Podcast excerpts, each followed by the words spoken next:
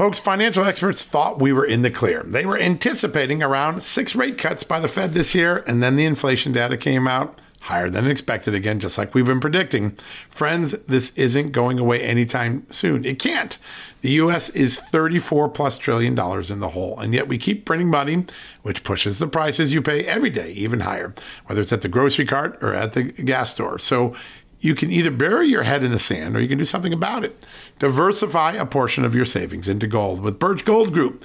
Gold is your hedge against inflation, and Birch Gold makes it easy to own. They will help you convert an existing IRA or 401k into a tax sheltered IRA in gold, and you don't pay a penny out of pocket. All you got to do to get started, text Just News to 989898 and get your free info kit on gold. Then talk to a precious metal specialist on how to protect your savings from persistent inflation. The way to do it with gold. All you got to do to get started on that journey with my good friend friends who I trust more than anyone at Birch Gold Group. Text Just News to 989898 right now.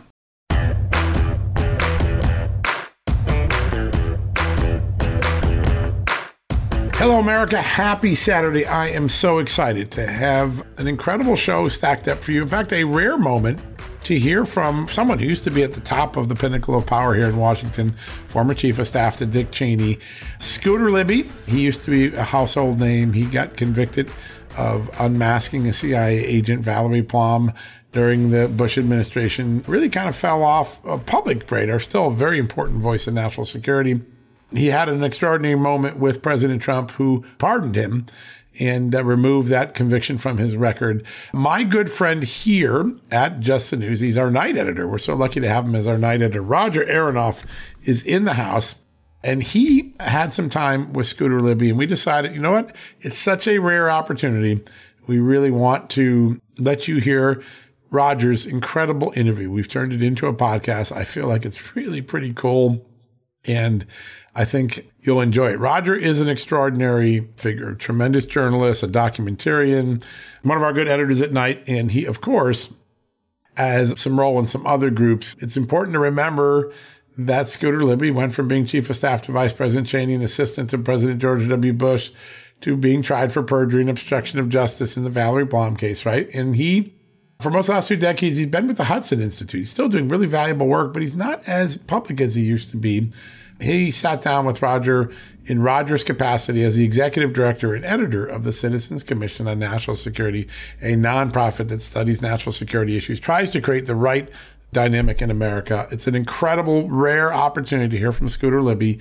And I got to thank my good friend Roger Aronoff. He's going to be up first. We're going to play that in its entirety without any, any interruptions. And then, because we're on a roll, we're going to let you talk to a guy you probably haven't heard much about. He is an influential voice. His name is Marc Levin. And he is one of the most important thinkers in the fighting crime and finding recidivism space. Those are two different things, but they go hand in hand in when you have a common sense policy on law and order in America. He is the head of the Council on Criminal Justice, a conservative group that tries to find ways to create judicial reform for the people who have a chance of turning their life around and law and order for all the rest of the criminals who shouldn't be released on the streets like we've been seeing. Marc Levin is going to have a really profound conversation. What a great Saturday. Scooter Libby, Marc Levin, Scooter Libby, compliments of my good friend Roger Aronoff. We're going to have both of those right after this commercial break. Folks, if you owe back taxes, fair warning, you're not going to like this. The IRS is mailing millions of pay up letters. Millions, I say. Then it's up to the 20,000 new IRS enforcement agents to find you. Why the IRS targets you and not millionaires? Well, because millionaires have tax lawyers. You don't, you'll pay up, plus interest and penalties. You need Tax Network USA, and you need them now.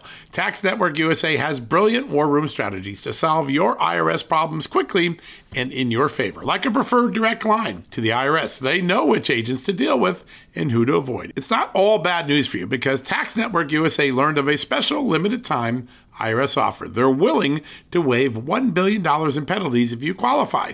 So schedule your free confidential consultation to see if you qualify for this limited time IRS penalty canceling offer. To do so, call 1 800 245 6000. That's 1 800 245 6000 or visit tnusa.com slash just news. That's tnusa.com usa.com slash just news. Folks, Field of Greens is the healthiest thing I do every day, and I want you on this journey with me. Why? It's literally one scoop a day. It tastes great. I love the fruit flavors particularly, and it's completely improved my life and my health. This is nutrition the way nature intended. When I began taking a hard look at why I wasn't feeling good and why I felt unhealthy, why I was gaining weight, why I was losing energy, it wasn't just because I had hit my 50s. No, it was because I wasn't getting the right amount of fruit and vegetables in my diet. And listen, I'm just too busy to go to the store, clean up the vegetables, cook uh, uh, vegetable dinners, and make sure I hit the fruit. A field of greens stepped in. One scoop of powder in my drink or on my eggs in the morning, and boom, I was off and feeling better. And suddenly I was losing weight. I was sleeping better. My metabolism went up. My blood sugar went down. My cholesterol went down and my weight went down. And my doctor said, Hey, whatever you're doing, keep it doing. You know what that is? It's Field of Greens. That's what I've been doing. Field of Greens is radically different. Each organic fruit and vegetable was medically chosen to support heart and vital organ health. I trust Field of Greens to keep me healthy. I promise you, you're going to love this product. But if for any reason you don't, they'll give you 100% money back guarantee. Now, you're going to get 15% off your first order plus free rush shipping because of the incredible partnership we have here at Just the News with Brick House Nutrition, and of course, Field of Greens. All you got to do to take advantage of this offer, visit fieldofgreens.com and use the promo code JustNews. That's promo code JustNews at fieldofgreens.com. Don't wait. Go to fieldofgreens.com today. Use the promo code JustNews for 15% off. Welcome to the National Security Alert, brought to you by the Citizens Commission on National Security. Now, here's your host, Roger Aronoff. Hello. Thanks for joining us today. We have an incredible guest. I'm excited to bring him to, to the National Security Alert and look forward to having a really interesting discussion. My guest today is Scooter Libby. He was the uh, Chief of Staff to Vice President Dick Cheney. Uh, he was advisor to President Bush. He has been in government and think tanks and politics for a long time. Uh, and, and I want to talk to you about several of the aspects of the national security issues we're facing today, but we're also going to get into some background and talk about the trial, the politics surrounding it. And uh, initially, I just want to greet my friend, Scooter Libby. Scooter, welcome to the National Security Alert. Hi, Roger. Thank you for having me. It's a pleasure to be here. And uh, absolutely, you've done great work over the years. So I'm I'm glad to see that you're still carrying the torch for national security. Thank you so much. Um, so to give a little background, I'm going to let you do the talking, but uh, I know you you went to Yale, then you through Paul Wolfowitz, I believe, was your mentor that got you involved in. Uh, first the Reagan administration, later the Bush administration, uh, and, and, now you cover so many different topics at, at uh, the Hudson Institute, the Middle East, China, uh, just uh, counterinsurgency, number of different topics. So why don't you give us a little background? How did Scooter Libby become this national security expert and uh, tell us a little about your background and your career. Well, it dawned on me eventually that I was not going to play in the National Football League.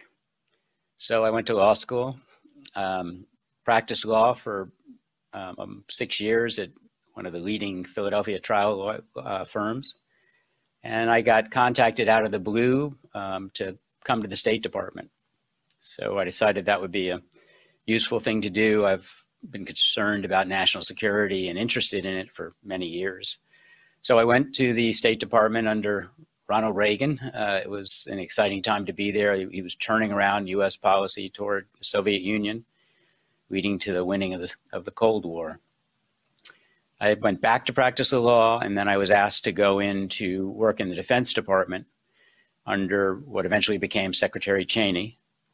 And I was the principal deputy undersecretary, which is the number two policy job in the Pentagon, um, and enjoyed working there for four years, which included the collapse of the Soviet Union, the um, uh, Gulf War, and I had responsibility for contingency planning and for um, for the Soviet bloc as well as for the budget, which was in free fall at that point. So those were challenging years to be in.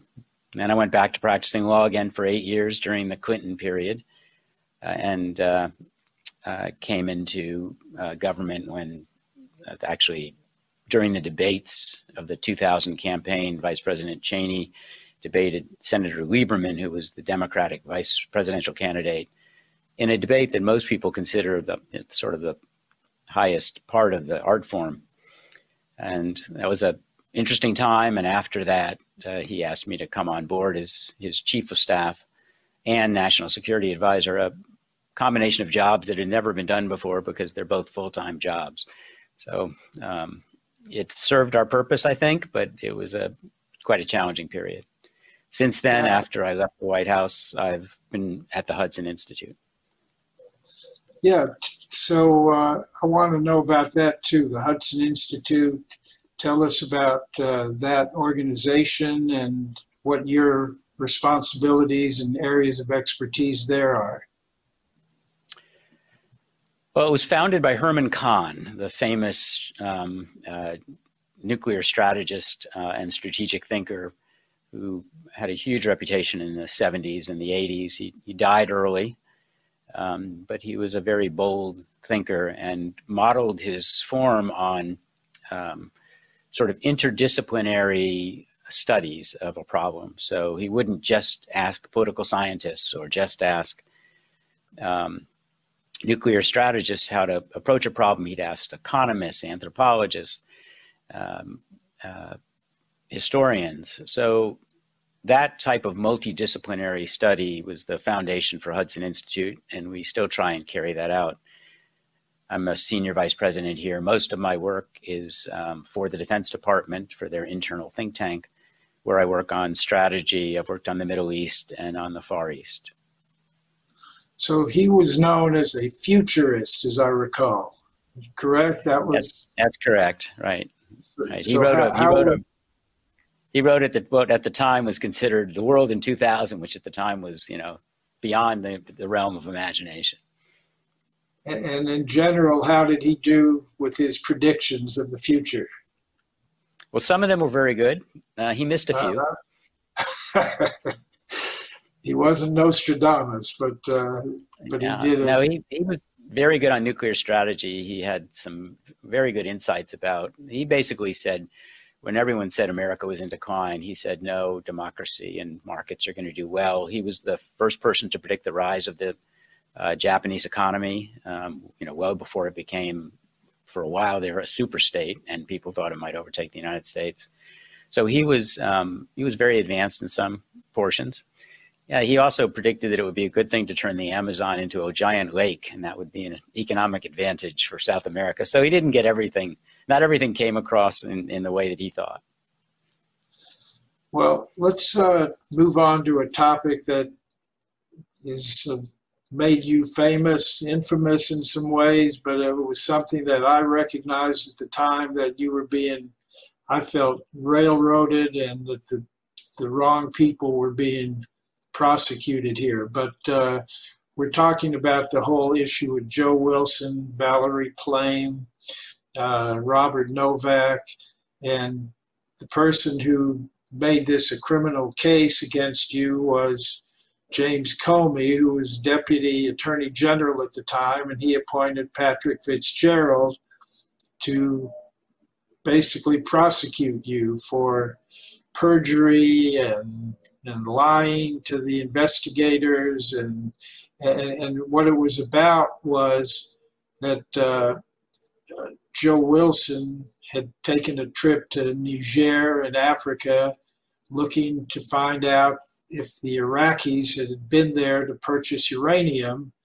And he came back and basically said, uh, no, that wasn't the case, even though, as it turned out, that's what he had found that that they had been there.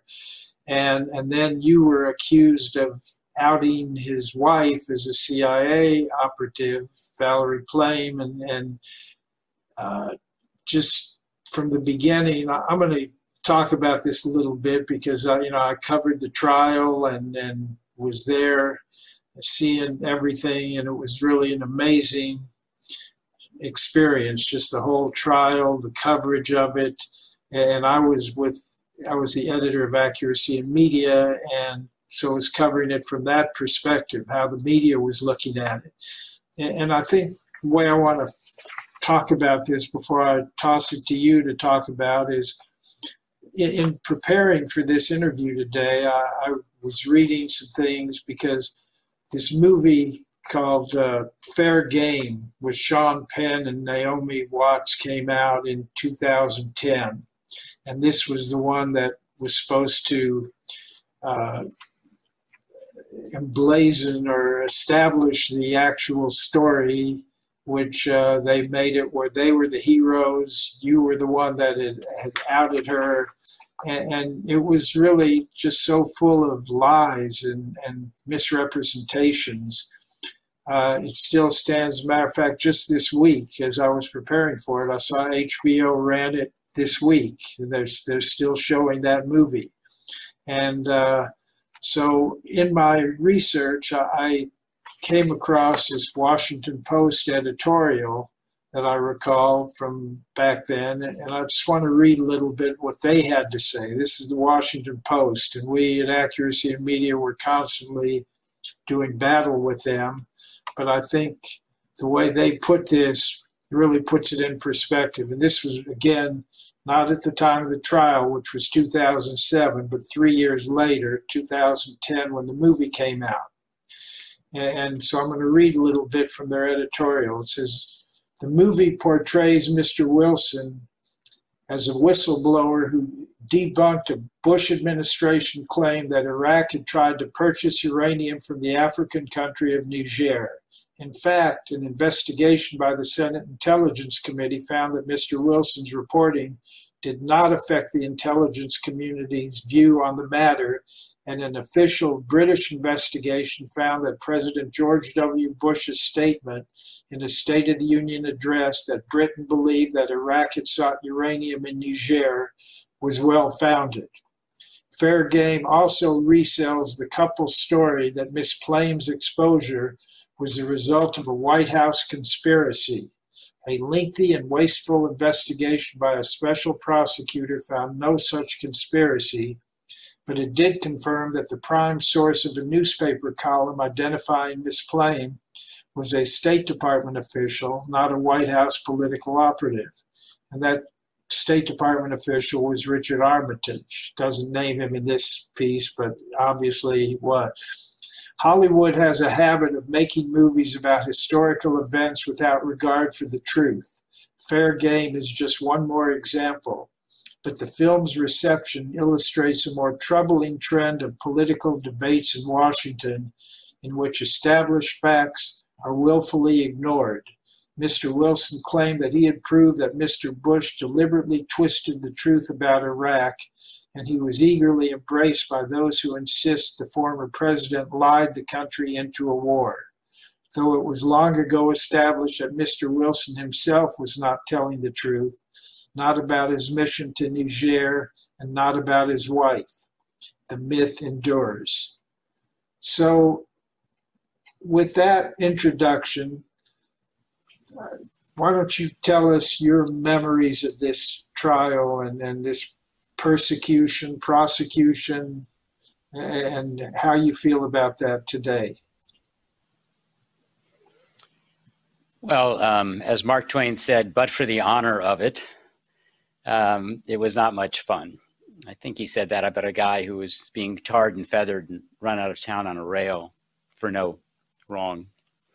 So uh, this was obviously an unpleasant period for me and my family, but it was more to the point, it was a, a travesty for our justice system. It was one of these first cases where the media went crazy on an issue which happened to be against a Republican president um, and then later discovered, um, well, there actually was no truth here, but they didn't get around to really covering that part of it. So um, it was a shame. It was also a tragedy in that I believe it disrupted the administration's focus on a war and my ability to try and help with the proper direction of that war. So uh, there was nothing good about it at the mega level. There was nothing good about it at the individual level um, as it went forward.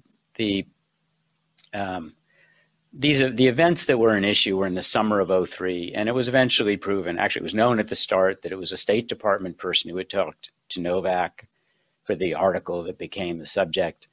Um, after this the uh, washington post wrote that editorial the cia general counsel came out with a book in which he said there was no damage at all to national security from this. This was such a trivial incident. Of course i had nothing to do with it but it was such a trivial incident when it did happen that um, uh, he was amazed and thought the only justification for a prosecution was that it was political. Uh, Novak, who published the column that led to all this furor, uh, also opined that this was simply a politicized trial. And I think that's how history is going to eventually look at it. So, a shame in that score, a shame for our country, a shame that uh, um, when uh, we were trying to pers- to pursue a war, we got tied up in this mess over a phony claim of uh, damage to the national security, which has now been refuted, and over um, a false claim about what uh, Ambassador Wilson found. The CIA, a week after his article by name came out, the CIA came out with a statement saying, This is not true. We took what he said to support the case that Iraq was seeking uranium. And it wasn't important whether they got the uranium. There was only re- one reason for them to seek uranium. That was really the issue. And that one issue would be if they had a nuclear weapons program. So, or intended eventually to pursue a nuclear weapons program. So everything Wilson said was false. And that just began a cascade of events fanned by a press that was eager to find a scandal even when there was no scandal you know, one of the I did a documentary called "Confronting Iraq: Conflict and Hope" and looked at the evidence, and, and there was so much evidence that Saddam was still pursuing nuclear weapons. Uh, there was the book "A Bomb in My Garden" by Dr. Obeidi, I think his name was, and and uh, how they had to bury these centrifuges in their backyard, and and, and and there was plenty of other evidence. We talked to Tim Trevan, one of the weapons inspectors who'd been there, many things. But uh, so, but now it's sort of accepted wisdom, conventional wisdom, that uh, there was no WMD found, and the whole thing was basically built on a lie. And, and, and so I think, you know, there's that aspect of this. But I, would also like to visit one of the days of the trial was really fascinating because uh, your side invited or, or, called for people to come up who you had talked to about this. And the point was that you had not talked to any of them and not outed Valerie Plame. And it was Bob Woodward and Glenn Kessler of the Post. It was uh, David Sanger of the New York Times, Robert Novak himself. Um, talk about that day of the trial and what, what the significance of that was to you. Well, um,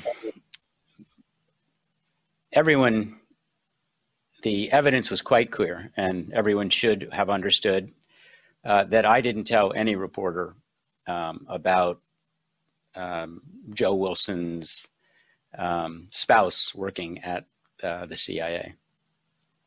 So, um, to emphasize this point to the jury, uh, to show that I was not the source of this, they knew who the source of it was, uh, they meaning the government. Uh, we brought on the reporters that I did speak to in this period. I didn't normally speak to many reporters but because this issue was hot, the vice president had asked me in this case to go out and talk to the reporters. So I did. Um, you know, probably not a great call in retrospect, uh, but I, I, spoke to all of them, and their testimony was basically that I addressed the merits of the case as government is supposed to. I pointed out this that the CIA had come out with a public statement saying um, there was no harm. I'm sorry, his public statement saying that uh, what Wilson had supposedly found was not um, what he actually found, and what he actually found supported this NIE that the CIA had issued, um, which argued that Saddam was pursuing weapons of mass destruction. There were three levels here that need to be kept distinct. One is what was Saddam actually doing? The second level, which was all we could get because Saddam wasn't inviting inspectors in at that point, um, the second level was what was the administration told by the CIA was going on. And the CIA and every allied intelligence service was convinced that Saddam was pursuing uh, weapons of mass destruction, which is what um, uh, his own generals believed when they were interviewed after the war. And when he was interviewed after the war, he basically made it clear he had preserved his capabilities and intended to resume them. So um, the third level was whether Bush was lying when he um, test when he put into his State of the Union two basic principles: one, that Iraq was following, uh, pursuing weapons of mass destruction, and secondly, this particular piece of evidence about Niger, which the vice president uh, never cited actually. Um, we didn't put that sentence into the uh, State of the Union. It was approved by the National Security Council. It was approved by the CIA itself. Um, and yet, when all this blew up over Wilson's false claim about what he had found, um, we ended up having to talk to some reporters to refute it. And that was how basically I got involved in something which had nothing to do with me in its origins with the State of the Union, in its completion with Novak's article. Um, I was a little bit like Rosencrantz and Guildenstern sitting there watching these uh, events go by until uh, uh, suddenly the prosecution came in and decided to put together some witnesses holding with, withholding evidence from them. Fortunately, after that Washington uh, Post article, not only did the CIA general counsel come out and refute Wilson again, uh, but um, one of the key witnesses in the case, Judith Miller, um, recanted her testimony. Evidence had been withheld from her by the prosecution that the prosecution had in order to get her to testify in a certain way, which she then did in good faith, but she testified falsely. And she later published a book saying, you know, I'm sorry, I'm sorry, I testified falsely in that case, and my testimony was viewed as important because I had made some notes which were misleading to me, me meeting Judith Miller. So, um, uh, just another layer of the farce that went on. It's a shame. For, you know, there were important issues to be addressed in the, for the country and still are. So, for the record, and then we'll move on to some current issues. Uh, you were convicted on four of five charges two perjury, one obstruction of justice, one making false statements, and acquitted of one of the false statements charges. And later, your sentence was commuted by President Bush and then later you were completely pardoned by President Trump in 2017. So, uh, what do you want to say about any of that? Well, just to complete the list, in between there, um, before the Trump issued his pardon, the DC bar undertook a one-year investigation of the case, and the end of that was to say that I should be readmitted to the practice of law it's, it's a fine point of DC law, but you can only be readmitted if you're claiming your innocence if the DC Bar Council determines you had a good reason to say you were innocent. So they did a year long investigation of it. They looked into the case thoroughly and decided, you know, there was it was perfectly justified for me to be saying uh, I didn't do anything wrong. And that's what the record basically shows. The jury verdict was sad. Juries do strange things from time to time. So anyway, those events were now wiped out by the pardon. Um, the years were lost, but I'm glad that the DC court at least restored my license to practice law, which is, um, you know, some small consolation. All right, moving on. Uh, today we have a world in turmoil and a lot of issues that are just really threatening America's national security, and we're going to touch on several of those. And I know they're all within your bailiwick, basically your areas of expertise. And then we're going to start with China. And I wanted your big picture, how you see them as a, a threat uh, to the West, to the U.S., to their region of the world, and uh, what we need to do about it. Well, that's a large question. Let me draw the lens back for a second okay. here. And back in um, when after the Soviet Union fell apart, roughly 1990, 91, 92, um, Charles Krauthammer, um, the terrific national security thinker and columnist, wrote a column in which he spoke about the unipolar moment. That is to say, America without a Soviet competitor stood supreme in the world at that point. Our forces were vastly greater than any other. Our economy was greater. Our ideology had proven greater than that um, of the Soviet Union, which had pushed Marxist Leninism. And his point about it being a unipolar moment was taken to heart by many people. Unfortunately, many of them missed the part where he said moment. Challenges would come again, Krauthammer was saying but we proceeded to diminish our defense budget.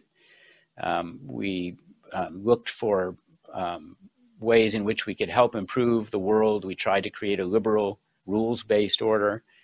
We did well by what we thought we could do. There were good things and bad things done in that period. It's a human enterprise government, and, and we had many countries around the world who didn't see the way we world the way we do or we wish to.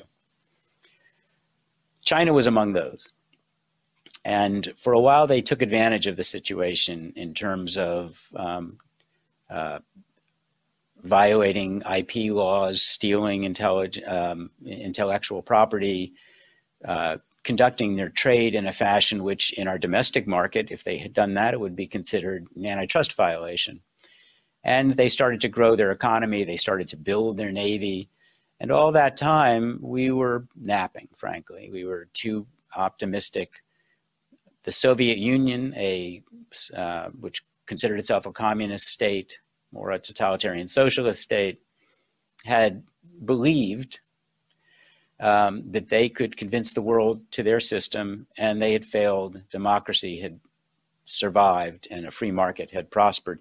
So China took advantage of this. America thought, well, maybe the Chinese will follow the the Soviet pattern, and they'll fall apart when they try and prosper because their system doesn't work well. Well, they unfortunately they watched the Soviet example and they took serious lessons from it, and it's one of the main themes that uh, Chinese President Xi argues today is look what happened to those guys. We don't want that to happen to us. And so they have tried to adjust within that system. He now may be uh, reverting and a way which may or may not help them, but it seems to be likely to be problems for the longer run. But in the process, they've built up a very powerful navy. They've built up a rich treasury. They're the second largest economy on earth, and depending on how you uh, count, purchasing power parity or nominally, um, they pose a real economic competitor and peer for us. And with that comes power, and they have decided to employ that power in predatory ways seizing part of the South China Sea, trying to make it a Chinese lake, which would have great strategic significance, and also um, uh, trade violations. They have this predatory uh, lending policy known as the BRI, the Belt and Road Initiative, to extend their influence. So they present a real challenge, and America needs to be alert to that challenge. For a long time, we were overly optimistic about it. For a long time, we then waved some rhetoric at it without investing. And we are still uh, neglecting the investing that we need to do in order to meet what could be a very serious challenge. We, we need to recognize there's no longer a unipolar world, there is a challenged world, and there are people or countries who would handle themselves in ways which are inimical to our interest, to those of our allies, and which will turn to force if they have the opportunity to benefit from force. And our job should be not to allow that to happen, to keep enough of a, of a margin of safety that bad countries are not tempted, even under bad circumstances, to try and uh, exploit the situation of Western weakness. We can see what happens in Ukraine today when a country determines it can get away with just a blatant aggression. We should not want that to extend to very important parts of the world. in addition to Ukraine. So we'll come back to Ukraine in a few minutes, but uh, further on China, uh, you brought up the Belt and Road Initiative, which is really a way that they come into countries that need expanded infrastructure and they offer it to them on terms that probably they're not going to be able to live up to down the road. And China looks at this as uh, a way that they can gain influence, even total control over a number of countries in Africa, in, in South America, and, and it's really just an alarming prospect of just seeing they're trying to analyze their overall strategy and what they're doing. And then we had the china initiative going and uh, dropped that where we were really pursuing their theft of intellectual property as you mentioned and uh, you know the threat and how they sort of have extended into our university system, our economic system, Hollywood. It, it really, they, they're gaining just a huge measure of control and power over much of the world. And uh, so, what, what do you think of that, of their reach today? Well, they um, they have their weaknesses but they also have their strengths. And among their strengths is a concerted effort system wide to influence other countries, to confuse them, to sow doubt, to exploit corruptibility, uh, and to exploit weakness. And the BRI um, poses as a good faith investment in you know country X's port or country Y's um, uh, airport facilities. But in fact, it's an it's an advance effort to uh, impose Chinese step by step, inch by inch, incremental control to uh, bring China's hand onto local politics and improve its geostrategic positioning. It's as much a geostrategic play as it is an economic play. And we have to be alert to this, and we, the West, needs to respond or suffer the consequences. What China is doing, ironically, is not much different than what European powers did to weak third world countries. The phrase didn't exist in those days, but to weak uh, countries during the colonial era. They are expanding their uh, footprint in a way to increase their commercial and their political military positioning.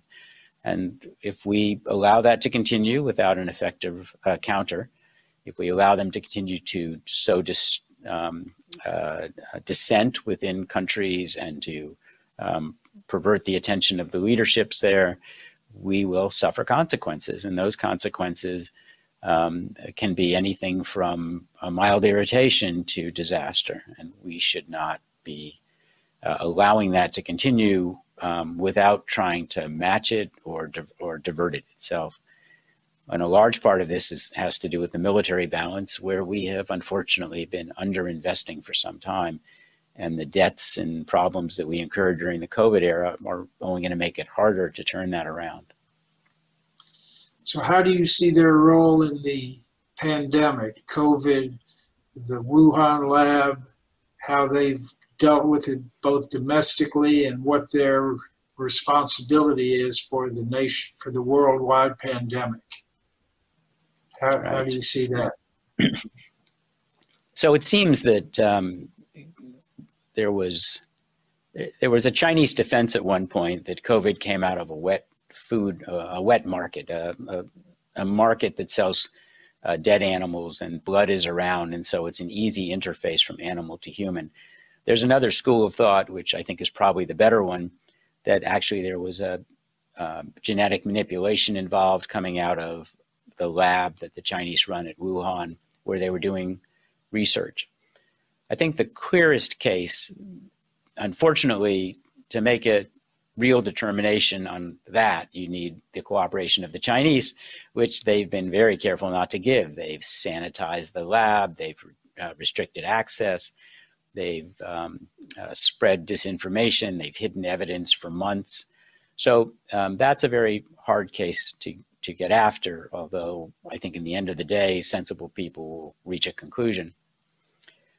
But what seems even clearer and what can be established is that China knew they had a deadly disease going on loose in their country for whatever reason or however it got loose. It was loose in their country. They knew it. They had obligations to inform the world that we have a dangerous situation coming on here, which may be transmissible through the air, human to human, uh, which um, may be resistant to particular types of drugs. Uh, and, you know, beware and uh, keep your citizens away, keep them safe. Instead, they invited people in. They hid the truth for uh, what looks to be now months. There is recent reporting um, that they knew back in well back in August and September they were beginning to hoard medical supplies, which was against their pattern in that time. So whether that report or not is right, there are other reports that in September, October they knew this disease was loose, and they suspected, or um, at local and perhaps national level, they suspected what was going on. And international law is quite clear. Um, the responsibility of a country stems to its local as well as its national officials. So they knew, and yet it seems pretty clear they withheld that evidence to the world's detriment. To demonstrate this, let's look at November of uh, um, 2020 the disease started in America sometime around uh, the new year of, of 2020. By November, we had a vaccine. Remarkably, we had a vaccine, but many people had been infected. So if um, they had alerted us earlier, we had cut off travel earlier, taken precautions earlier, um, uh, we would not have had as many casualties by the time the vaccine was ready. So, however people calculate this, and some scientists have undertaken calculations, we now have a million dead from COVID. That number would have been significantly less. So, I can't, I'm not the statistician to be able to tell you whether that's 100,000 lives or 300,000 lives or more. But it was a lot of people who died in that era who did not need to die if the medical countermeasures had been developed sooner um, which is to say, if we had not had as vast a level of, ex- of um, exposure as we had because of what they hid. And that was against their international obligations. Now, it seems terrible to say that a major country allowed people to be infected in order to serve its presumably domestic and international purposes. And you can see that it would have been very awkward for President Xi if he had to suffer China being only the the only country which suffered major damage from this because he had acted responsibly and closed down the borders and tried to get this under control before spreading it to the international community. That seems a terrible thing to say, but there is another aspect that's going on today fentanyl. Fentanyl is killing thousands of people tens of thousands of people around the world. Fentanyl is largely being spurred by within China, and yet they are allowing that to continue.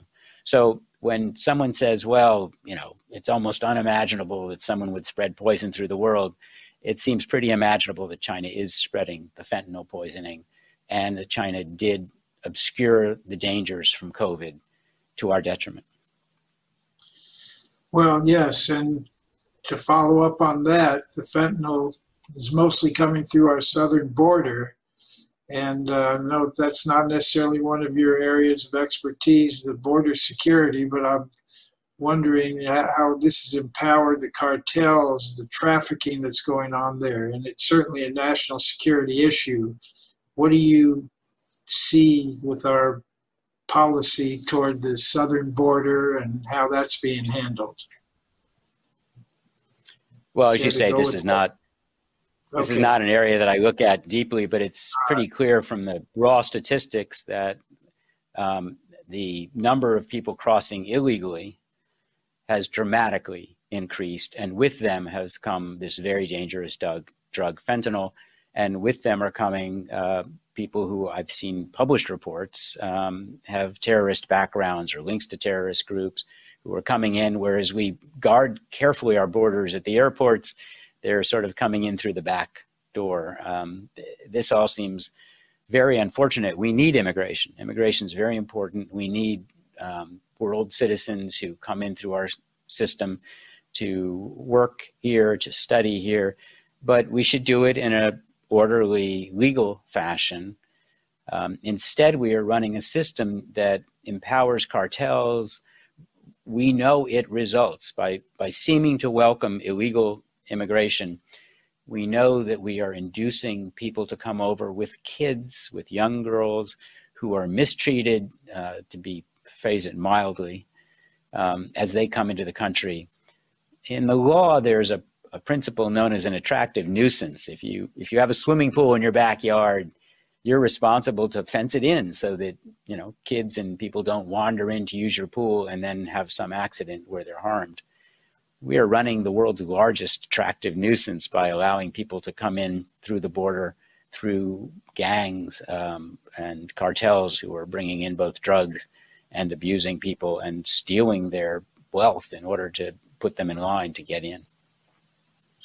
Yeah, no, it's it's been a disaster. But let's move back uh, to some foreign policy. The Middle East, Israel, the Abraham Accords, the Israeli-Palestinian issue. What are your views on how that's going these days?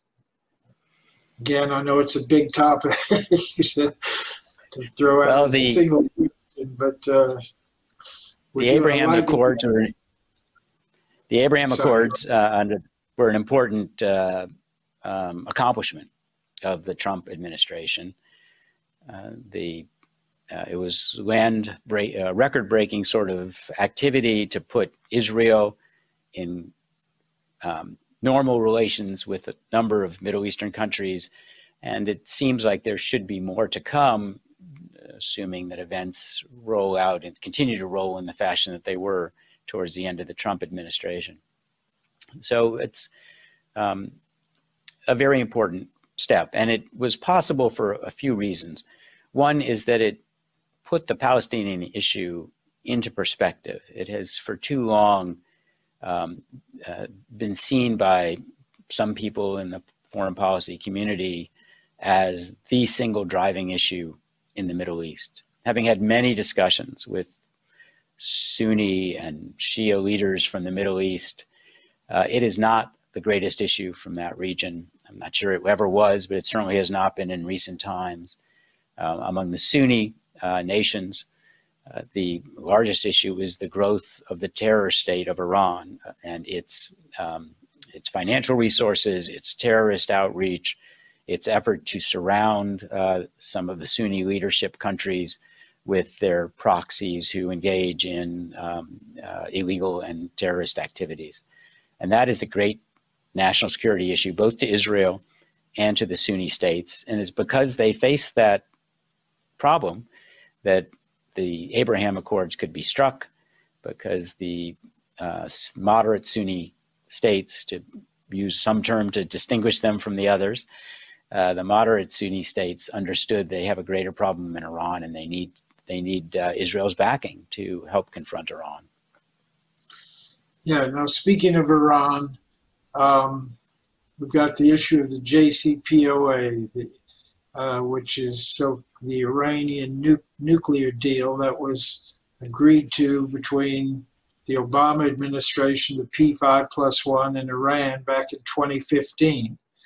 Now, one thing that I want to bring up here is uh, Mike Pompeo, who has uh, been a co-author with you in several articles that I've seen in doing my research here, including the Washington Post. But back when uh, when the JCPOA was established, uh, Pompeo was pressing the State Department to see the signed documents, and finally, in November of that year, the State Department sent a letter that I've posted on several articles that about that, that no, that it was never a signed agreement. It was not an executive agreement. It was just a series of political commitments. At which time Pompeo, who was uh, the House Intelligence Committee, uh, set, put up a press release and, you know, now that we know this, the whole thing is basically worthless. I mean, first of all, the enforcement uh, and inspection standards in the agreement were so weak they the military bases were off limits to inspections, and any inspections that the IAEA was going to do were going to have to give 21 days notice to before they could go into a place, and and so now there seems to be this just desperation almost on the part of the Biden administration to get back into this agreement, willing to make all sorts of compromises with the result that I, I believe uh, is certainly not going to uh, limit Iran's appetite for nuclear weapons,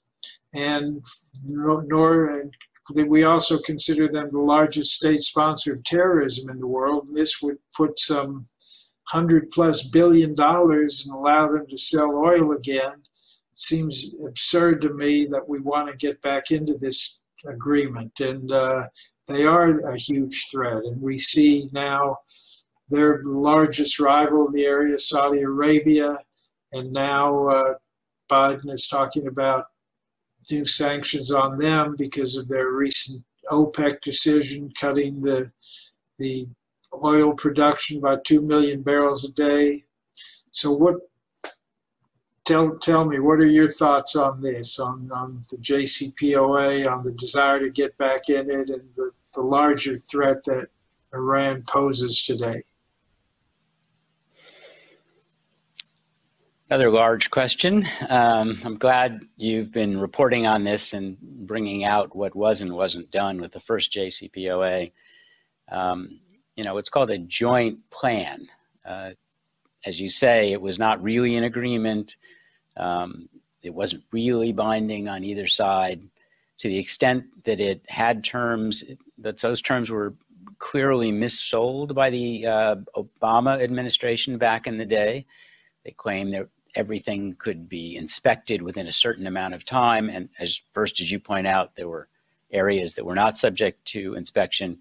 Uh, but in addition to those that were, um, they were they described a certain time frame that had to be adhered to, and um, in fact, there were big holes in those time frames, periods in which the, the clock stopped. It's as if you said a football game had to be played in 60 minutes because there's 60 minutes of clock time, but in fact, they stop it at various times. And those those stoppages, unlike a football game, could have gone on indefinitely while different discussions were held. So uh, the agreement didn't do what it was sold to the American people to do. So whether you argue it's the best we can do because we have to slow down their program, or whether you argue, as the Israelis do, that A, it doesn't slow it down reliably, and B, at the end of the day, it gives them a clear path to a weapon. And the desire was to have them be in a state where they would never have a weapon because they are the world's leading terrorist state and they have surrounded Israel with rockets to discourage Israel from doing anything, and they have no compunction apparently about releasing those rockets against civilian areas, not military areas. So this is a, a state which has been supporting terror throughout the region into South America. Um, remember, recall there were times when they've um, supported terror here inside the United States.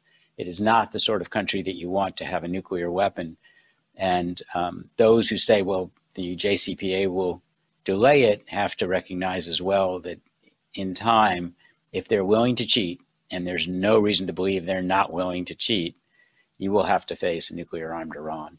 So I personally do not believe the JCPOA uh, was the way to go in 2015. But that's the way that it started, and President Biden seems determined if he can plead and beg and bribe the uh, or offer rewards to, to put it in a pro- more polite way. Uh, he's determined to use all those tools to try and get them back into an agreement, which the people most concerned, uh, the Israelis, if not us, um, recognize to pose a long-term threat. And why do you think he is so desperate to get back in this? Is it just to claim another foreign policy achievement, uh, like the withdrawal from Afghanistan, or what? What do you think his his motive is here? Well, you know, Roger, uh, President Biden and I don't go drinking as much as you might imagine, so it's not easy for me to determine what he's thinking. Uh, from the public statements, I think the the good interpretation, the most Biden friendly interpretation, would be believe he believes he's in a bad situation, and slowing them down is better than nothing. I think the less generous interpretation would be, you know, this mess started with the JCPOA when he was vice president. He believed in it then uh, and he was it was important to the Biden I'm sorry to the Obama administration because it pushed down the road the time when Iran would be openly a nuclear weapon state, and I think President Obama did not want that to happen on his watch. So, unfortunately, the less generous interpretation is that some of that same phenomena is at work here. I'll, I'll leave it to you to sit down with President Biden someday and find out which he's which route he's following. Neither ends well, I'm afraid. One, one more topic we'll delve into, and that's Russia, Ukraine, the war. And let me start it this way How much did the energy policies of the Biden administration influence what has gone on there in terms of the financing Russia's end of the war, as far as making the rest of the world dependent on Iran Russia and Venezuela for the world's oil supply to keep keep uh, people warm during this coming winter and all this. So, how much did did that policy have an influence on Russia's decision to invade? And then we'll talk talk about the actual war and how you see that. All right. So, uh, Putin head of Russia, uh, clearly had in mind for a long time regaining Ukraine as part of Russia, if he could. And if not, regaining parts of Ukraine, if he could. Now, the question becomes what will the world's reaction be? And he had a test case of this in 2014 when he invaded Crimea and put um, uh, unacknowledged Russian soldiers into parts of southeastern and eastern Ukraine. The little green men, they were called at the time, because they didn't have any epaulets showing their uh, what army they were from. But it was widely established and believed and established that they were um, tools of the Soviet, of the sorry, Russian regime. So he went in in 2014 and he basically got away with it. The world um, huffed and puffed. There were sanctions imposed. Um, the world declared it unacceptable, but, and this is the important but, the costs they imposed on Putin were acceptable to him. So we may say it's unacceptable, but then if the costs imposed on uh, the aggressor are not unacceptable to the, the, aggressor, they end up gaining something which he considered of great value, Crimea, and disrupting Ukraine. And that war then continued without great effect for the next uh, eight years until he launched. He started under the Obama administration, then he launched in February of 2022 under the Biden administration an attempt to take more of Ukraine. Clearly, um, aiming if it would fall easily, that would be great. But if it didn't, he had designs on the Black Sea coast and the southeastern and eastern Ukraine. And those areas he has made progress in recently the Ukrainians have pushed back um, with when they eventually received some of the higher tech weaponry they needed, longer range weaponry they needed in order to defend their country.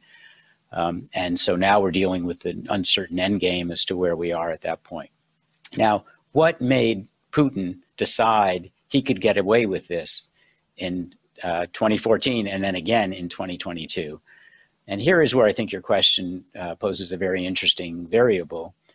I believe Putin has always calculated he could get away with Crimea because, in the end of the day, the West needs Russia and doesn't want to fully alienate Russia. Um, why? Well, partly because of the energy resources that Russia brings to the table, very, very critical right now for uh, Europe.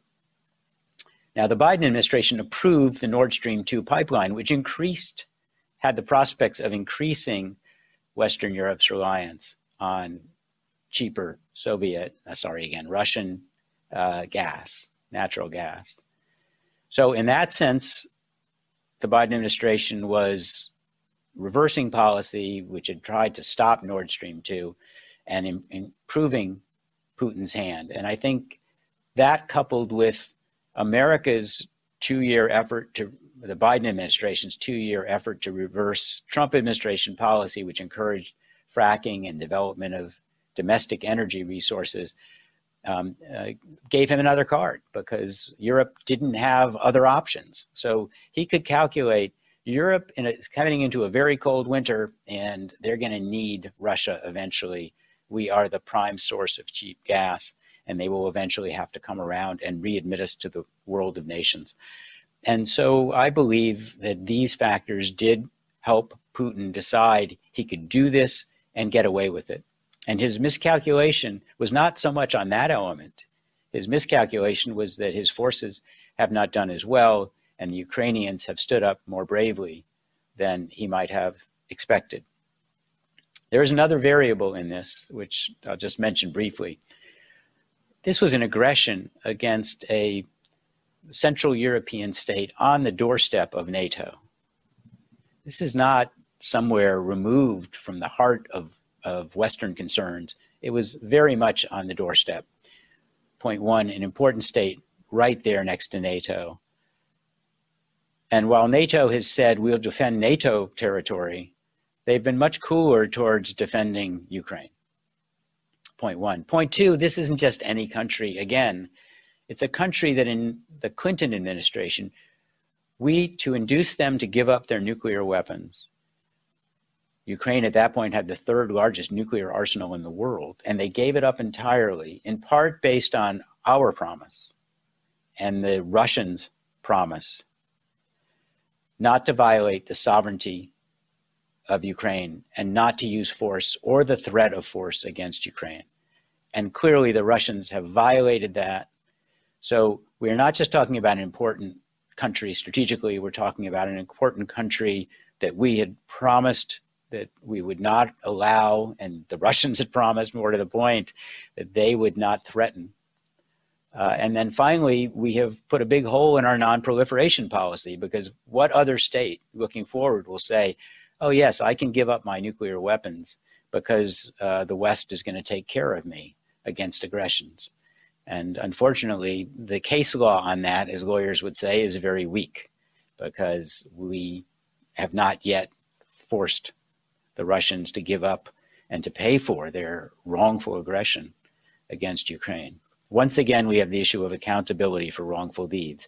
We had it with China to start this conversation, and we're having it now with Russia at this end of the conversation. So, what's happened in the last couple of weeks is it was really looking like Ukraine was reversing Russia's uh, occupation of different areas, driving them out. We see the morale is low. When they called for drafting 300,000 more people, Russians start took to the streets and took to the borders to leave the country, and and really they seem in a great bind. And then we had the incident with the bridge, the explosion on the bridge, and then Russia's seemingly indiscriminate missile attacks in civilian areas, and which has sort of brought the conversation back to well, how does this thing end, and what role should the U.S. and the UN now have? Should we be going to try to get a negotiated settlement, a ceasefire? Uh, and, and even if that means Ukraine giving up some land that they absolutely don't want to give up. And then you have the context of uh, Zelensky talking to the G7, asking for more anti missile defense. And I mean, he hasn't been given a lot of the stuff that he wanted the, the 29 MiGs that were originally going to come from Poland. And Poland says, you know, if you want to give them to him, you give them to him. And we didn't want to do that to sort of uh, further agitate Russia. So uh, the question on everyone's mind is how does this end? And it, are we really stuck with the bill to finance and rebuild Ukraine? And if so, how long is this going to go on? And what do you see as a possible end game scenario here? well, this is uh, the question of the hour. Uh, not an easy ending to see. Um, we have, I think it was Henry James who said that fiction is the conflict of, of uh, two viewpoints. We have Putin wanting to seize this territory and who now perhaps sees his own domestic position under threat as the Russian people do not seem, and certainly their forces do not seem to have taken this uh, as a as a worthy of national effort and um, the deaths of their soldiers. Uh, and Ukraine, who says we have a country and this is a wrongful aggression, and they are certainly right in that. Putin, on his side, has declared that this is about Russian civilization and about a, a one people joined together through time memorial. Uh, and Ukraine says, no, we voted 90% in a plebiscite to be independent of those guys, and we want our uh, independence, um, which uh, seems to be strongly held, um, perhaps throughout, but certainly from the middle of Ukraine to the west. So, how it ends is partly a question of the will of the Ukrainian people, and partly of the question of how much the West will support Ukraine in its generally recognized right to defend itself against an unprovoked and wrongful aggression. And it's hard to say. The one thing I would consider is that uh, we could have different stages of this, all of which, none of which are final. George Shultz, Shultz used to say that in Washington, no issue ever goes away. No issue terminates, it just gets kicked down the road. I believe as long as Putin is running Russia, if he ever sees the opportunity to continue incrementally slicing parts of Ukraine off, he will probably do so. So even if we get an agreement, I would consider it most likely a temporary agreement. And there will be a race at that point to shore up Ukraine so that he doesn't see an easy target a second time. And that will entail both um, expense on the civil side and also um, uh, helping them rebuild their military, stock up for the types of weapons that they would need to make sure that the next time a general walks into Putin's office, he doesn't say, "Oh yeah, boss, we can do this one, and we can do it pretty well and pretty quickly, and at reasonable cost and without a national call up." That seems to have been what happened the first time. We would want to make sure that it doesn't happen a second time. Now, who bears the cost of that? It's on Europe's doorstep. Europe should certainly bear a heavy part of the cost of it. But as we can see today, there is the there is a strong U.S. interest in the security of Europe. There is a strong U.S. interest in the sanctity of our word given to Ukraine under the Clinton administration in the early 1990s, and we have a strong interest in not having a situation develop that then suddenly escalates into the point where people are talking about nuclear war. We don't want to be back to where we are today. And I think the better case for that is for the U.S. to build up its own defenses, and help Ukraine become the porcupine that it should be to convince Russia this isn't going to work. Don't try it again. That has succeeded in the past. Finland at one point was invaded by Russia in the years past and showed they were a very tough nut to crack, even though they were outmanned, out their economy was not nearly the same size, their forces were not as large. Ukraine needs to be in that sort of state and to have some relationship with NATO, which will convince the Russians that once again that this is too hard an apple to bite into. All right. So listen, I want to thank you. You've given us this hour. I'm going to ask you one kind of closing question, which is the overall fragility of our national security today. Just uh, in summary, and if there's any final closing thoughts that you have that any points that we left out? Anything you want to mention? And again, uh, thanks for coming on National Security Alert and talking about all this. It's uh, really wonderful getting your views. Well, thank you, Roger. Um, thanks for having me, and thanks for um, keeping at this task of explaining to the American people where we are and what the risks are. Done good work in the past, and I'm glad to see you're continuing it. I would just end with where I started, which is uh, the world is a messy place. We, for a while, we could coast on the belief that we were in our unipolar moment. But the moment has passed. And if we allow our um, our strength to diminish to the point where aggressors think they have an opportunity, and sometimes that doesn't take much of a hope for them to seize that moment if they think our will is weak or our capabilities are weak, or if they're desperate for other reasons. We need to be able to uh, to dominate that situation quickly with the least possible cost and first off deter it the most important thing.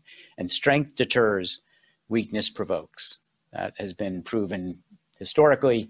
Uh, i hope we don't have to prove it again but it seems like we're getting closer to the point uh, where we might run that type of risk. I would remind folk about task force smith in the 1950s most people have forgotten task force smith which was a unit of American soldiers who were parked up near Korea in 1950. They were not properly prepared, they were not properly trained, but they were up there when the North Koreans came pouring over the border between North and South Korea, and they suffered tremendously. And those young lives that were lost, those honorable men who were men and women who were there to defend America um, at the forefront of the trial with our adversaries at that stage, um, we sort of let them down because we did not equip them properly. We didn't prepare them properly. We didn't consider the issue strongly enough that the aggressors understood we will dominate, we will come in and, and end this war on our terms, don't start it. We should avoid having those types of losses again, which could come from a missile, missile from the Chinese mainland against a U.S. ship, which could come from many other different threats, which could come out of the Middle East if Iran receives the funds that they hope to receive. We are um, at a moment where our national security so far is fine, but that doesn't mean we can't suffer grievous wrongs, and we should try and do what we can to avoid those wrongs. So tell us in closing uh, how people can learn more about you. I know it's, I believe, hudson.org and go to experts and Lewis Libby. Uh, what about you have a book out? It's not recent, but why don't you tell us briefly the, the name of the book, where they can find it, if you have any social media you want people to check out, and uh, we'll just wrap it up there. Well, thank you, uh, Roger. Um, Hudson.org is the proper uh, website which has, lists many of my writings. I do have a novel that I wrote years ago called The Apprentice, and uh, it was uh, well received before politics came into the picture. There, all the rev- you can divide the reviews by pre-Bush administration and post-Bush administration. The pre ones were very good. So, um, and uh, thank you for uh, what you do, and that's um, look forward to talking to you again, and I hope uh, you continue to shed light on these issues because they're very important. Well, thank you very much. And uh, it's been a very enlightening hour. We're very appreciative of our guests, Lewis Scooter Libby. All right, folks, we're going to take a quick commercial break. We'll be right back after these messages. Hey folks, it's John Solomon here. Today I want to shine a light on AMAC, an organization who's dedicated to America's seniors, but is vital for conservatives of all ages. AMAC stands out by not only advocating for senior issues, but also by pushing for conservative values that affect us all. By joining, you're not just supporting our senior citizens, you're part of a movement defending the freedoms that made this country great and to ensure that we secure our nation's future. Plus, membership brings you exclusive benefits like discounts on travel, dining, and entertainment, and of course, special insurance rates, one of the things I like. Regardless of your age, if you're driven to preserve freedom, AMAC welcomes you. This is about uniting youthful vigor with the wisdom of experience in our quest to keep this country great. Sign up now for amac.us slash justnews, and for a limited time, you get a free gift membership for someone else who shares your love for our great nation. Don't miss out on this chance to make a difference from AMAC. Join today at amac.us slash justnews. That's amac.us slash justnews and extend the invitation to a friend or a family member for free. What a great opportunity. Folks, financial experts thought we were in the clear. They were anticipating around six rate cuts by the Fed this year, and then the inflation data came out higher than expected again, just like we've been predicting. Friends, this isn't going away anytime soon. It can't. The US is 34 plus trillion dollars in the hole, and yet we keep printing money, which pushes the prices you pay every day even higher, whether it's at the grocery cart or at the gas store. So you can either bury your head in the sand or you can do something about it. Diversify a portion of your savings into gold with Birch Gold Group. Gold is your hedge against inflation, and Birch Gold makes it easy to own. They will help you convert an existing IRA or 401k into a tax sheltered IRA in gold, and you don't pay a penny out of pocket.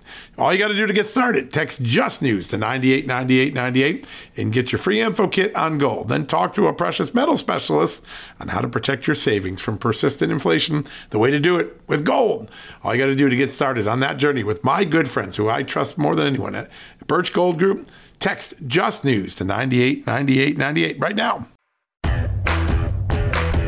All right, folks, welcome back from the commercial break. A few years ago, I had the pleasure of working with a couple of great documentarians, and we created an entire documentary about the civil asset forfeiture programs that local and federal police departments had used. And it really took a look at not just the crime fighting element of it, but the fact that it had become a budget line in many cities and police were under pressure to seize as much property as possible so that they could get remuneration and it would go back into their police budget. And it created a culture where maybe the Fourth Amendment and due process had been set aside in favor of basically profit making and had a profound profoundly won a lot of awards, raised a lot of questions. Our next guest, Marc Levin, he has been working on criminal justice reform for many years and really is on the forefront of the issues that keep our men and women in blue supported, but also find the right and equitable way to make sure that punishment is distributed fairly. He's clerked on the Fifth Circuit Court of Appeals, one of the most influential federal appeals court, and he's currently the chief policy counsel at the Council on Criminal Justice. Joining us right now, Marc Levin. Marc, great to have you on. Great to talk with you. Huge fan of your work. You do a lot of writing, you do a lot of symposiums we're at this extraordinary moment where some of the issues that traditional liberals cared about 40, 30, 40, 50 years ago, they've abandoned. And conservatives, particularly those worried about the Constitution and the Bill of Rights, have begun to take up this criminal justice reform, the idea of fairness in the system, due process. Where are we in that debate? And how have the parties a little bit shifted on these issues? It seems like conservatives are more engaged on the issue right now than liberals. Well, you know, it's a great point. The the skepticism of government, I think, is one thing that unites those of us on the center right, and frankly, uh, there's civil libertarians on the left who are um, in that boat too. Um, and it, you know, it doesn't mean cynicism uh, or you know that we want. Uh, we obviously don't want anarchy or anything, but we we do think that um, we need the lens of transparency and accountability on what government does, and we have to have the right incentives, as you alluded to with civil asset forfeiture. We have a perverse incentive, um, and uh, uh, uh, so you actually hear cases where you know the side of the road where the drugs are, those people aren't pulled over, but where the cash is going the other way, all of that. And of course, you know, if it's contraband, if it's the fruit of illegal activity, it, it, it, it, it's entirely appropriate to seize and forfeit it. But unfortunately, what's happened is a lot of innocent people have gotten caught up in it. Um, and there's basically, you have to prove a negative. You have to prove that uh, under civil asset forfeiture that, that your cash, your um, car, anything you own was not uh, part of criminal activity. Otherwise, the government gets to keep it. That's right. No, so important. And I think a lot of people don't realize the processes that are going on behind the scene that there are basically whole units that are dedicated to just finding a way to create civil asset forfeiture. And sometimes they see things that really aren't in the realm of proper punishment, but the people whose assets are being seized don't have the wherewithal to fight it. And so it becomes sort of a surrender moment. I want to start because some people may not be familiar with what the Council on Criminal Justice is, but it's a very influential voice. Can you give us a quick overview of what the Council does and its importance in the policy realm today? Well, we're, uh, I would say, the center of gravity on criminal justice policy and, and data, importantly. We've put out uh, the most uh, timely crime data, uh, which unfortunately, of course, has not been good news recently. Um, but it's important that we actually have that data so we can uh, inform policymakers. So, and then we have uh, task forces and commissions. So, for example, we have a, a new commission on veterans in the justice system that is chaired by former Nebraska Senator and Defense Secretary Chuck Hagel. Um, and so we're looking at ways through, um, uh, you know, treat, I mean, obviously there's veterans courts that have been very successful, but they reach a small percentage of veterans in the justice system. But what we can do really to both reduce recidivism, which is a way of reducing crime, and also get people, you know, productively employed and reintegrated into society. Right. Yeah, such an important moment in debate in the moment that we live in. Early on, the First Step Act under President Trump was really hailed by conservatives and Democrats alike. It was one of the few bipartisan achievements that President Trump had in his term. As crime has gotten worse in the city, some people have tried to back away from that law, including people who voted for it. But that's not really the issue here, right? It isn't the First Step Act per se. It, it may be some of the other policies that some of these far left district attorneys are that are really creating the greater problem. These big crime surges we've seen in, in major cities, whether it's LA, Chicago, what is driving that right now? Well, that's a that's a very uh, uh, complicated question, but I can tell you the first part is simple. That the federal, you know, the First Step Act only covered federal crimes and cases, which are a very small percentage. Uh, uh, less than 10% of uh, prisoners are in the federal system, and of course, the percentage of cases that are federal is is much smaller than 10%. Um, so, and actually, we have data on people that have been released under the compassionate uh, release uh, law uh, that was affected by the First Step Act, as well as Attorney General Barr's um, memo. And it's it's really incredible. It's one percent or less of people have gone back to prison. Now, there was a lot of careful screening. It wasn't just randomly releasing people. They had to meet all sorts of criteria. That's the key part is the screening, isn't it? Yes, and so. Um, uh, and then there was also efforts to, you know, in terms of reentry, to to ensure they had supervision and, you know, to connect them with housing and employment and so forth. So it's been quite successful. Now, obviously, um, we, uh, what's not working out so well is, is you know, uh, the high rates of crime, you know, in uh, particularly homicides in in major urban areas and even other parts of the country. And um, you know, it's it's really uh, some of it I think has to do with obviously the pandemic and restrictions associated with it, but also the courts closed in so many places. I mean, it took them forever to reopen courts in San Francisco, even in Houston, um, where I live. Uh, the court backlog is, I mean, it's it's going to take years. They said in Seattle, even on just the felonies, uh, it could take 10 years to clear out all the cases. Um, so when there's no accountability in any kind of near-term foreseeable way, I mean, I think it, it obviously emboldens criminal activity. Yeah, there's no doubt about it.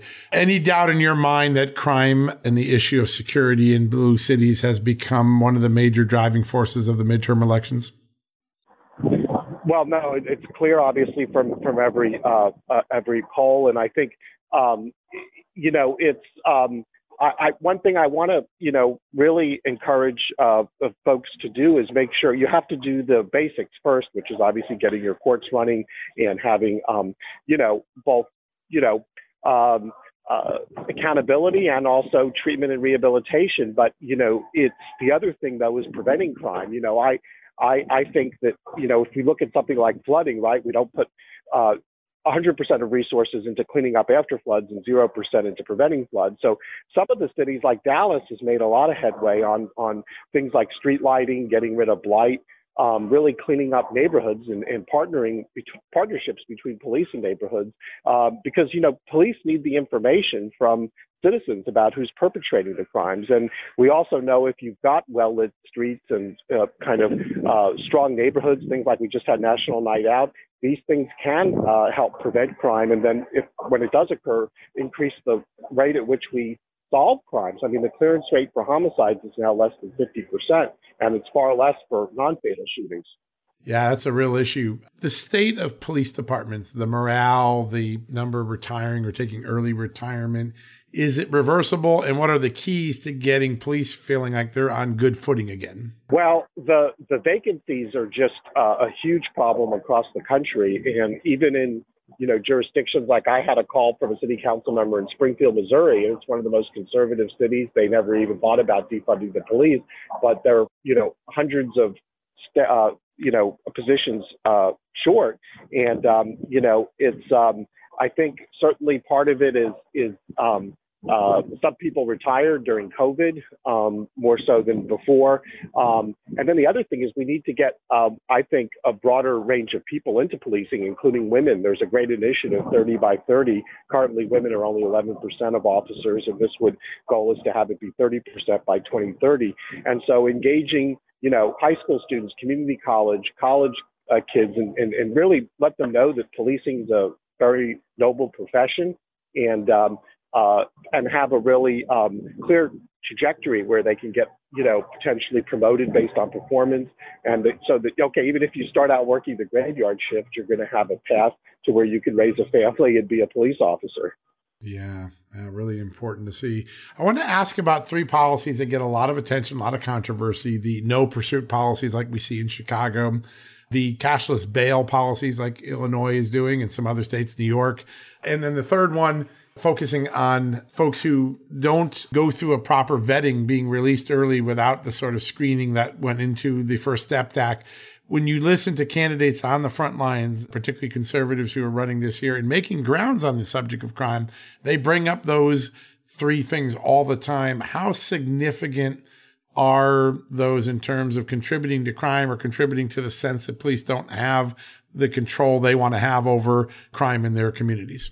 Yeah, well, I'll start the cashless bail one. Um, you know, it, it really depends on the, the, the what the broader landscape is. But uh, so, for example, you know, if um, if you get rid of bail and the judges don't have any authority to uh, deny bail to somebody who's a clear danger to public safety, um, then of course you're going to end up with bad outcomes. And then you know, one of the other issues. So, but if you look at a place like New Jersey, where they they did expand the discretion of judges to deny uh, release for any amount of money, and they also put in place a lot of training, technology, pretrial supervision, uh, court text reminders. They've had very good outcomes there, um, but the problem is a lot of jurisdictions they don't put, uh, you know, people just want to say, oh, let's abolish this or abolish that, but they don't think about and put the resources in place before you make a major change um, so that uh, you could actually uh, have a sustainable uh, outcome. So,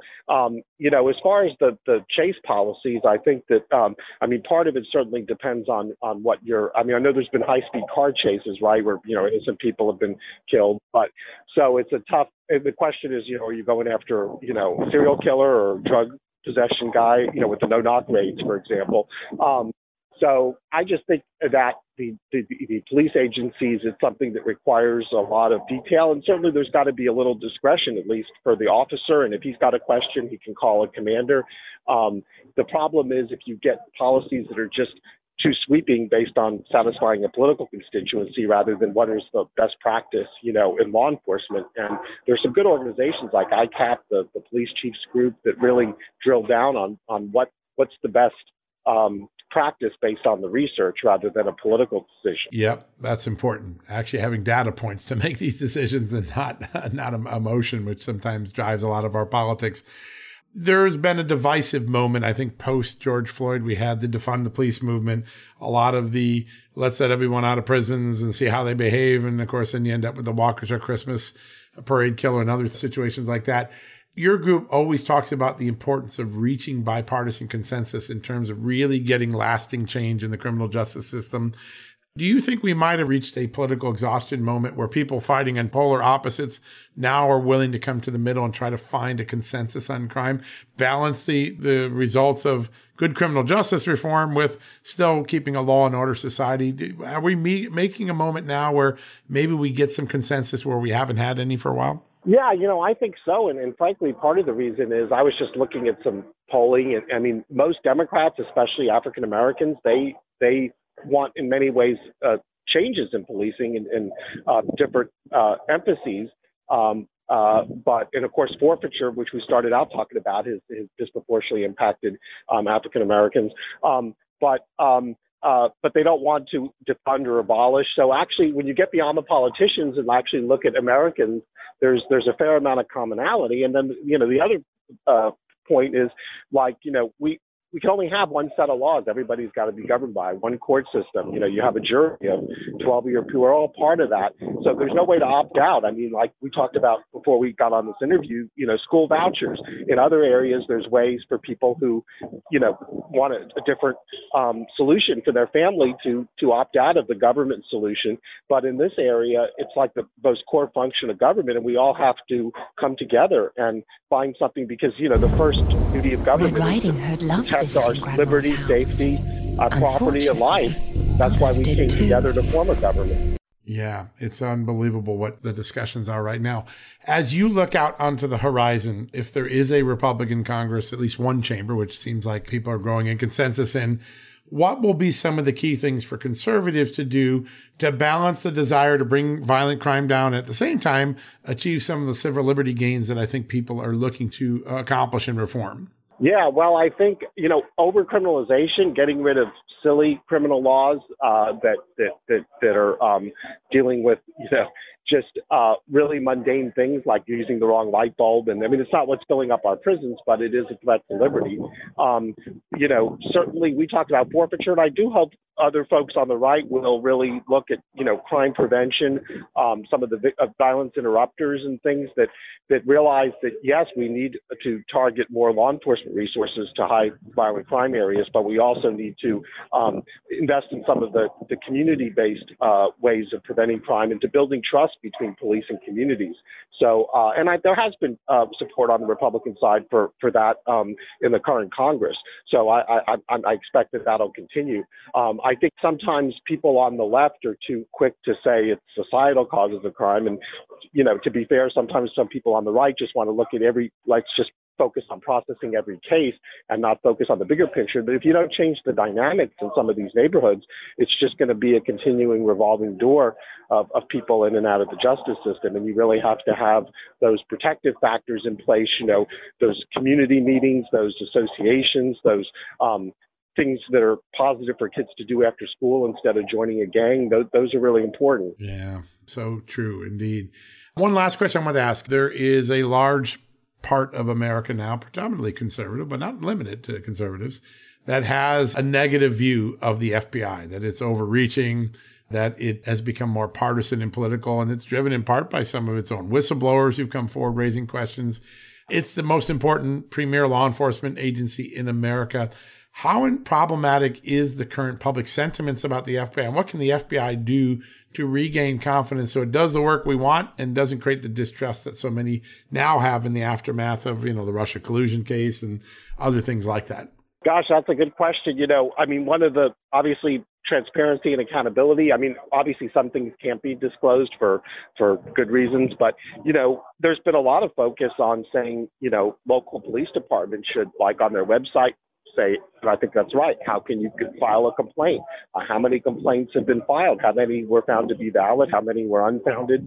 And and some agencies have, have moved forward with those sorts of um, transparency measures, and I think it, it's it's good um, for the public to to have that. Um, to know who, who, who they can raise an issue with, and that, and also, of course, have um, be able to verify that there, it was investigated and, and so forth, and then for us in the aggregate to have data on how often uh, problems arise and, and what the resolution was.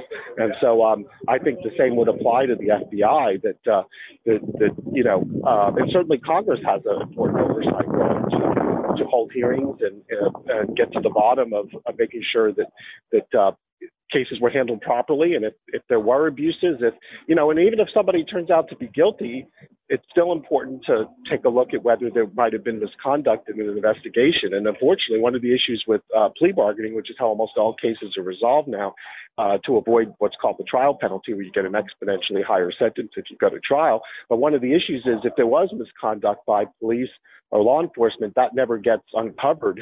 There's never a way to bring that up if you actually you know agree under pressure to plea out your case. Yeah, such a great point. Marc, a quick question for you, because uh, folks who are listening in may not be totally aware and engaged on the Council of Criminal Justice. It's doing really, really important work. What's the best way for people to follow your work personally and the Council's work more broadly? Oh, well, thanks. Yes, our website is council, C O U N C I L, uh, on CJ, counciloncj.org, and we got all sorts of reports and, and data and publications there that folks can check out on a whole range of criminal justice issues. It's a great resource. I've checked it often as we write about so many of these important issues, and I encourage everybody go check that out. Council on CJ, obviously CJ standing for criminal justice. Council on CJ.org.